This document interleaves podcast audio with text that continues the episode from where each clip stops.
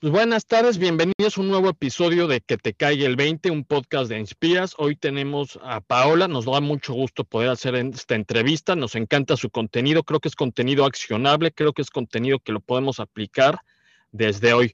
Hola Paola, ¿cómo estás? ¿Cómo va todo por allá? Hola Rafa, ¿qué tal? Mucho gusto. Igualmente, adoro Inspiras y gracias por invitarme a este episodio. Muy emocionada. Muchas gracias a ti, Paola. Cuéntanos quién es Paola y cuál es su propósito.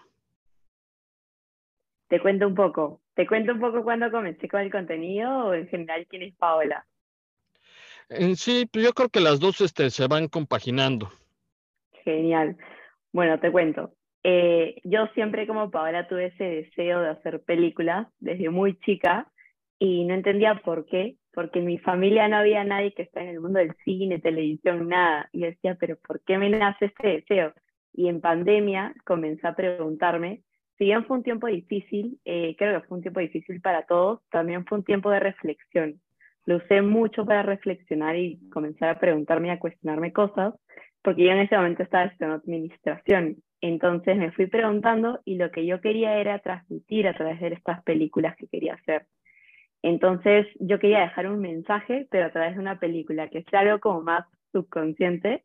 Y dije, ¿por qué no comienzo a crear contenido lo que realmente me gusta, que es crecimiento personal? Y quiero como inspirar a alguien, quiero cambiar esa mentalidad. Si puedo ayudar a alguien, a una persona, yo soy súper feliz. Entonces ahí comencé, ahí comenzó Pau Arens, la cuenta que ya algunos conocen, que fue hace casi dos años, en febrero se cumplen ahí dos años, y eso era, ese era mi propósito, poder como cambiar este chip que muchos tenemos, que es anda al colegio, universidad, trabaja, casa y muere. Entonces, un poco mis videos es salir de esa rutina y salir de esa zona de confort.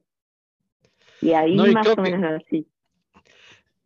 Cuando yo creé Inspiras, que antes no se llamaba Inspiras, yo siempre he sido lector, me encanta leer, pero por ejemplo, ha cambiado los tiempos, pero cuando tú veías en los noventas, tú hablabas de autoayuda, la gente se mostraba reacia, pero si ibas a ver Rocky Balboa y salías motivado y entrenabas y comías más sano. Entonces, yo siempre he visto el cine como ese medio que puede transformar las vidas a, gran escala. Y conforme a lo que dices, Paula, yo juraba que habías estudiado psicología hasta que investigando en, en LinkedIn, como platicábamos, ¿cómo puedes llevar, digamos, una carrera de administración y compaginarlo con temas de desarrollo personal. Claro, eso es lo que hice justo en las películas, creo que era por eso. Yo quería dejar un mensaje y el crecimiento personal no es que esté, ahora sí era un boom, pero hace dos años te digo, tampoco es que sea tan conocido y hace cinco menos. Eh, es como, a veces las personas se ofenden cuando le hablas, ah, yo consumo crecimiento personal y sé qué, pero ¿por qué? Entonces sí era un método ahí que quería implementar. Eh, lo de administración. Yo como te dije y como te comentaba, quería estudiar cine, entonces decidí administración porque era algo más base, algo más básico que toda mi familia había estudiado y dije, bueno, ¿por qué no? Y, y comencé y luego en el camino eh, me di cuenta que quería esto de crecimiento personal cuando comencé a crear contenido y yo siempre estoy investigando, he estado leyendo, he estado viendo charlas TED, o sea, los chicos veían, no sé, películas, series, yo veía charlas TED, me fascinaba. Y hasta ahora lo hago porque es algo que me apasiona. Entonces yo lo llevo paralelo, no es que descarto administración por completo, yo creo que lo aplico dentro de lo que hago, dentro de quién soy, lo aplico mucho y me sirvió bastante, pero este, como te dije, ya me gradué y ahora estoy más enfocada en lo que es crecimiento personal. Bien, buenísimo. Y haya de repente este concepto de perseguir nuestros sueños, sobre todo cuando somos un poquito más jóvenes, y como que empieza a existir esta, esta, este, ¿cómo llamarlo? Este concepto de todo o nada. Me voy a dedicar a crear contenido y voy a y me queda un semestre en la universidad y lo dejo. Y, yo veo que pues, creo que hay que generar un balance, hay que tener una base, hay que tener un respaldo. ¿Tú cómo ves ese tema de sí estudiar y sí también compaginar nuestras pasiones. Totalmente. Yo creo que no es que todo nada, sí hay mucha esa tendencia que no, ya quiero crear contenido y, lo demás lo dejo, pero lo demás no. O sea, yo he llevado de experiencia personal, te lo digo, he estado estudiando, practicando, porque necesitaba para graduarme, creando contenido y con un emprendimiento. que, a ver, que mis horas de salida, mis amigos, las sacrifiqué, sí, porque en ese momento yo tenía un objetivo y quería llegar a ese objetivo. Y para lograrlo tenía que sacrificar ciertas cosas, pero siempre hay un balance, o sea, no es que no duerma, que no haya dormido durante todo ese tiempo, dormía, pero sí sacrificaba ciertas cosas. Y yo creo que puedes llegar a tu pasión haciendo algo más también, o sea, no es que dejes por completo algo para seguirlo, sino puedo hacerlo en paralelo y mucho está lo que las personas dicen, no tengo tiempo, la famosa frase, no tengo tiempo para hacer esto, no me alcanza el día. Y es como, estás implementando tu día correctamente, o sea, las horas de tu día están siendo implementadas bien. Porque tú me dices, no tengo día, pero luego veo tu tiempo en la pantalla del iPhone, cuánto, o del celular, ¿cuánto tiempo vas? Vas seis horas, siete horas. Y yo, wow, o sea, en esas siete horas pudiste haber hecho otras cosas. Entonces, no creo que no haya tiempo para todo, yo creo que simplemente está distribuido de la manera errónea. Oye, Paula, y este tema que tú lo ves como sacrificio, o cuando realmente es lo que te apasiona, yo creo que no lo sientes como un sacrificio. Yo sigo mucho a, a Kobe Bryant, que en paz descanse, y decía, yo no lo veo como sacrificio, simplemente es lo que más me gusta hacer y, yo prefiero ir, seguir entrenando que ir a la fiesta, que, que salir por unos tragos. Entonces, ¿tú lo percibes como un sacrificio o simplemente es lo que más me gusta hacer? Yo creo que ahí 50-50, me, me, encantaba y me encanta Kobe Bryant. Eh, lo que pasa es que, a ver, yo amo lo que hago, me fascina lo que hago. Yo grabo contenido si quieres en la madrugada, este, o cualquier otra cosa que hago y lo hago feliz. Pero siendo realistas, por así decirlo, una persona de 18, 19, 20, 21 va a querer salir. Va a querer salir de fiesta, con amigos, y a eso es lo que yo sacrificio. O sea, no dejar que tus impulsos o tus ganas de hacer algo en el momento te ganen a lo que tú quieres llegar. Si yo salía todos los fines de semana con ese ritmo que llegaba, no iba a lograr nada. Eso lo tenía clarísimo. Entonces, sí es sacrificio en el sentido de que dejo de hacer cosas que me provocan en el momento para poder lograr un objetivo a largo plazo, que es más o menos lo que hice. Pero como te digo, o sea, no digas, wow, voy a sufrir odio hacer esto, no me gusta, yo la paso bomba, o sea, me encanta hacer lo que hago. Bien, buenísimo. Oye, Paula, hay un tema que a mí en lo personal me, me causa mucho, la verdad me, la verdad me enoja, no voy a negarlo porque lo vivo muy seguido y, y no quiero generalizar el famoso ghosting y pasa mucho y está muy de moda en las relaciones afectivas, pero yo también lo empiezo a percibir en las relaciones laborales, como gente que tan, no te renuncia, simplemente desaparece o le diste una oportunidad y no es, no gracias, no puedes simplemente desaparecer. ¿Cómo ves el tema del ghosting? ¿Cómo lo podemos evitar y qué consecuencias crees que pueda llegar a tener si lo continuamos haciendo a largo plazo? El ghosting, como lo dice, está muy, muy de moda. Creo que desde el año pasado, hace dos años, comenzó con esta famosa palabra, pero ¿qué es el ghosting? O sea, tú lo dices, muchas veces las personas lo dicen, pero ¿qué es? Y un poco para entrar en contexto de que es dejar que la otra persona, no sé, está saliendo con alguien y te deja de responder o dejan de hablar y desaparece. Ahí viene el ghosting. Y, yo creo que es algo que sí se ha como generalizado y se ha hecho algo común, cuando realmente no debería de ser así, pero no, o sea, no podemos reaccionar, no podemos pensar, la otra persona va a pensar igual que nosotros y no lo va a hacer, porque es imposible. Entonces, con el ghosting yo hay, hay una frase muy clara y es algo que yo tengo. Cuando hay interés, si te estoy hablando ahorita de temas de relaciones amorosas, cuando hay interés, se nota y hacen algo al respecto. Por más que te dé señales que sí pueden ayudar muchísimo, si te hacen ghosting, si te dejan de hablar por, no sé, tres, cuatro, una semana, dos semanas, la señal está clarísima. O sea, por ahí no es. Entonces, por más que te duela, entender que es algo más de la otra persona que tuyo ahí no es que tú te das que ver y dices, no, ¿por qué estoy así? Porque muchas veces nos echamos la culpa a nosotros mismos y decimos, ¿qué hice mal? O ¿por qué me están pasando esto? Cuando realmente no es algo muchas veces contigo, sino de la otra persona.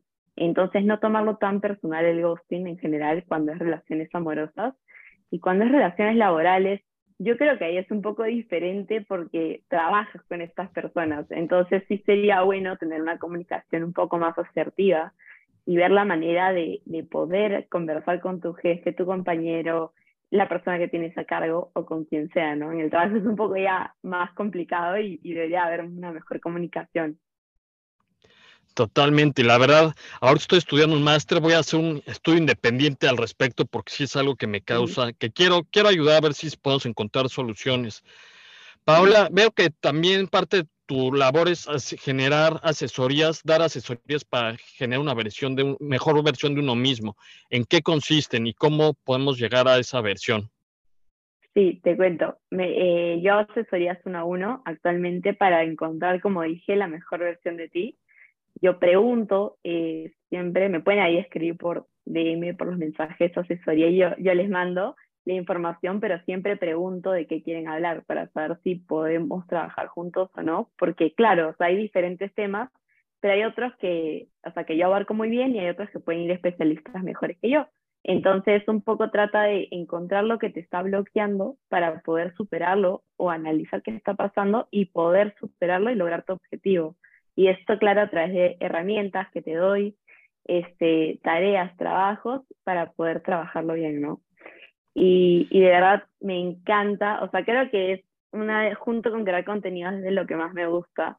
Me encanta poder conversar uno a uno con la persona y ver qué está pasando y poder ayudarlo. Y tú también debes saber, Rafa, o sea, ayudar a alguien a través de tus posts, de tu contenido, creo que es lo más lindo, o sea, lo más lindo que alguien puede experimentar. Por lo menos en mi caso me fascina poder saber que ayude a alguien y me imagino que en el tuyo también.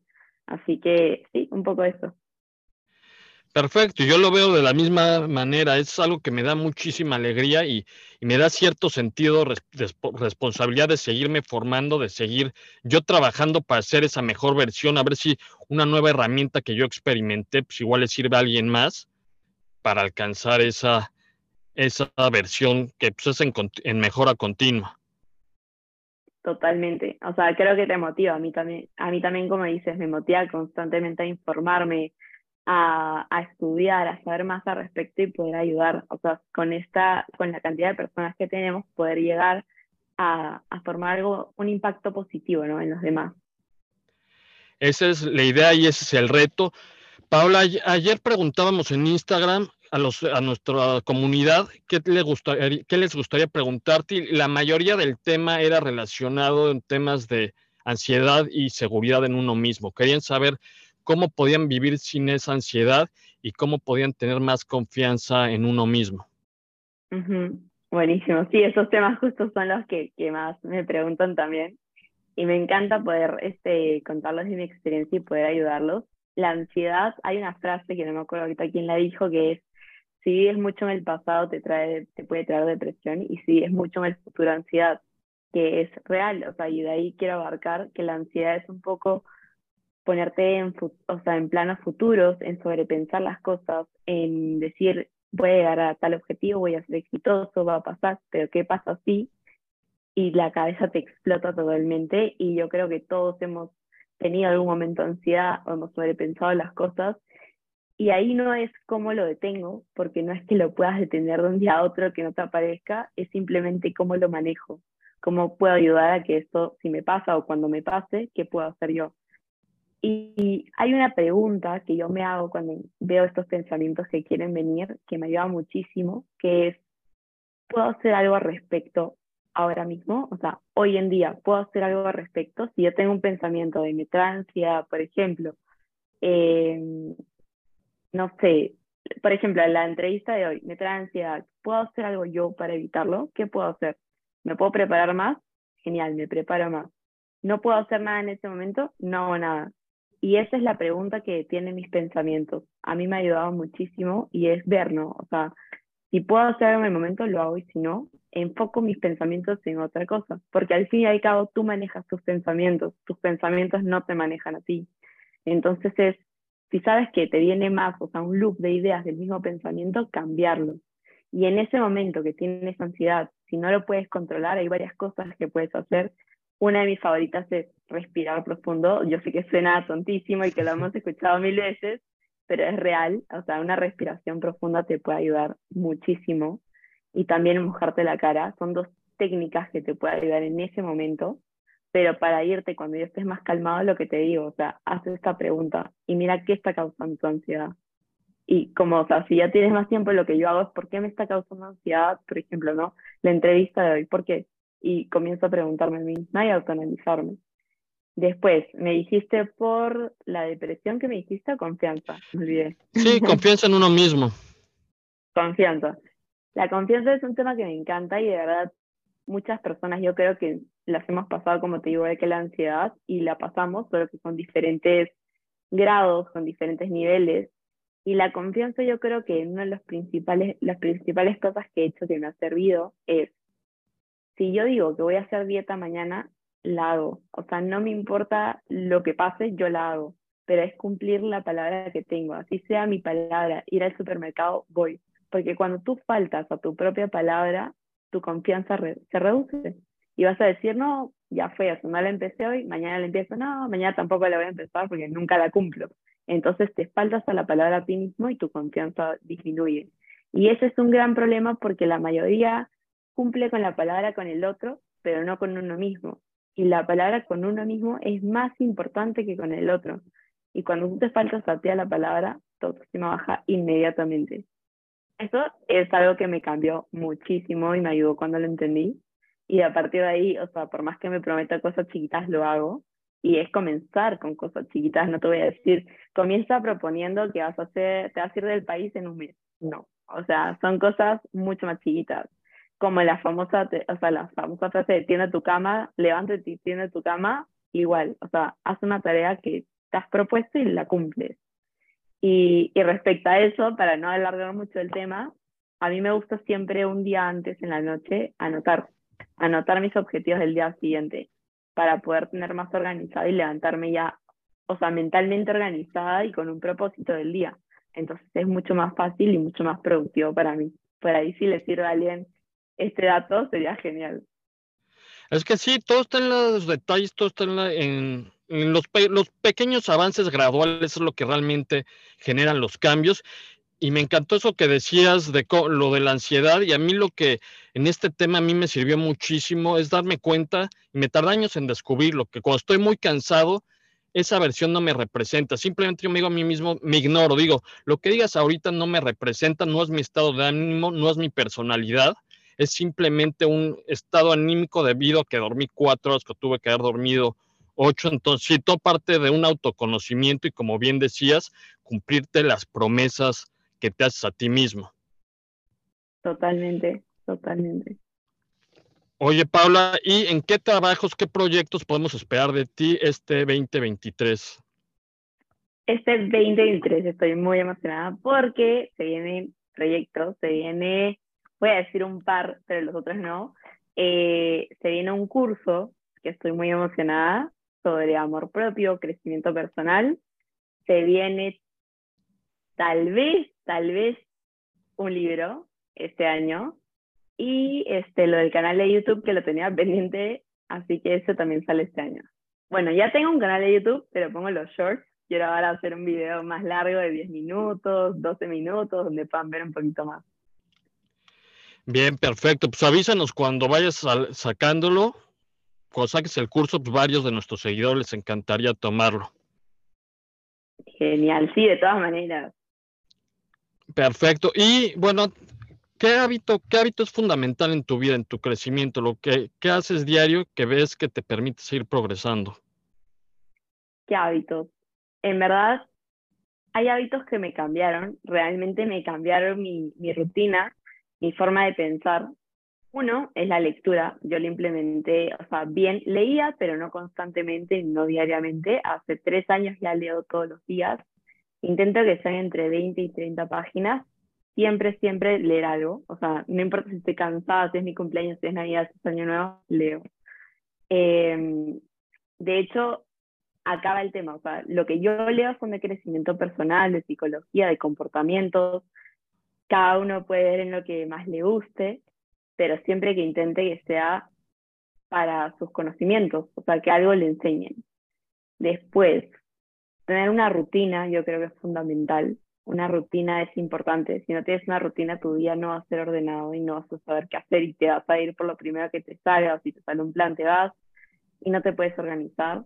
Eh, el agradecimiento, me gusta mucho el agradecimiento, es algo que aplico ya hace unos años y es agradecer, pero conscientemente, de algo que pasa en mi vida.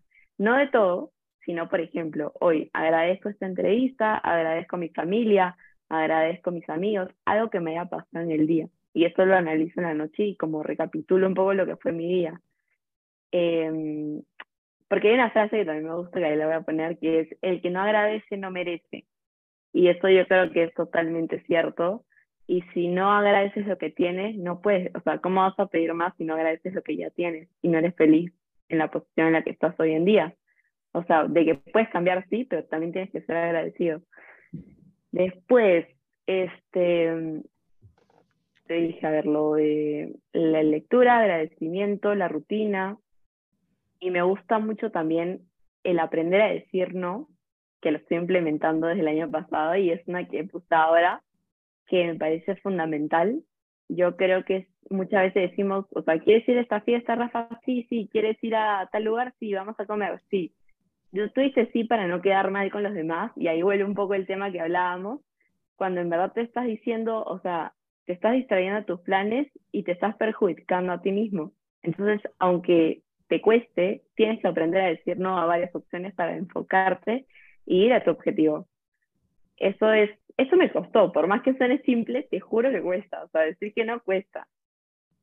no, no, no, em, el, no, el no es un superpoder, pero sí, sobre todo creo que las culturas latinoamericanas nos cuesta mucho decirlo. Preferimos dar, contar todo un cuento, decir no, no puedo, no, no me interesa, igual suena muy, muy rudo, pero pues, un no claro es mucho mejor que me digas que sí, luego no lo hagas. Es verdad, es verdad, sobre todo, claro, eh, en Perú, por ejemplo, que, es donde yo, vivo actualmente, eh, acá a la gente le, le gusta mucho quedar bien. Entonces, yo no sé si en México también sea así, pero en Perú es, no sé, no quieres salir y dices, no, es que me duele la cabeza, pero yo súper bien contigo, todo bien, y como me gusta quedar bien con los demás. Entonces el decir no es un poco fuerte, pero es necesario. Y después, otro, otro hábito que también recomendé para este año, que también lo uso, es aprender una habilidad de valor. ¿Y qué es una habilidad de valor? Es algo que puedas implementar a lo largo del tiempo. Por ejemplo, no sé, si quieres aprender sobre finanzas personales, que sí lo vas a necesitar en tu día a día, si es que quieres generar más ingresos, aprender sobre eso, si quieres aprender sobre edición, filmación, habilidades que puedas usar a través del tiempo y te puedan servir, ¿no? Eso también. Pero eso, esas principalmente. Perfecto, Paula. Ya estamos por llegar al final, pero tengo siempre, me, cuando mencionan los libros, siempre me gusta saber, tener recomendaciones. Un par de libros de desarrollo personal que recomiendes. Sí, te recomiendo, a ver, si recién estás comenzando en el mundo del crecimiento personal, quien está yendo, yo le recomiendo La Vaca, se llama La Vaca de Camilo Cruz. Muy buen libro, no sé si lo has leído, Rafa. No, la verdad no, pero, pero ya, lo, ya está en la lista. Te lo recomiendo, es muy buen libro, corto, preciso y te juro que a mí me abrió mucho la mentalidad. Otro que me gusta es En Busca del Sentido de Víctor Frank, no sé si ese también es muy bueno. Em, y a mí me gusta el secreto, pero porque yo uso mucho también la ley de la atracción y yo creo eh, firmemente en la ley de atracción y me, me, funcionó y me gusta también ese libro. Entonces también se les recomiendo si quieren leerlo. Perfecto, Paula. Pues ya, ya notamos las recomendaciones. Por último, ¿dónde podemos conocer más de tu trabajo, de todo lo que viene este año? Sí, estoy en Instagram como Pau Arens, en TikTok también, el mismo nombre Pau Arens, próximamente en YouTube y en LinkedIn, según lo que hablamos, Rafa. No, sí, sí, sí, sí, ya, yo ya te voy a estar monitoreando por allá. Paola, ha sido un gusto, realmente creo que nos va a servir muchísimo este capítulo. Y bueno, nos vemos pronto en Que te caiga el 20 por Inspiras. Hasta luego, muchas gracias. Buenísima, Rafa, gracias.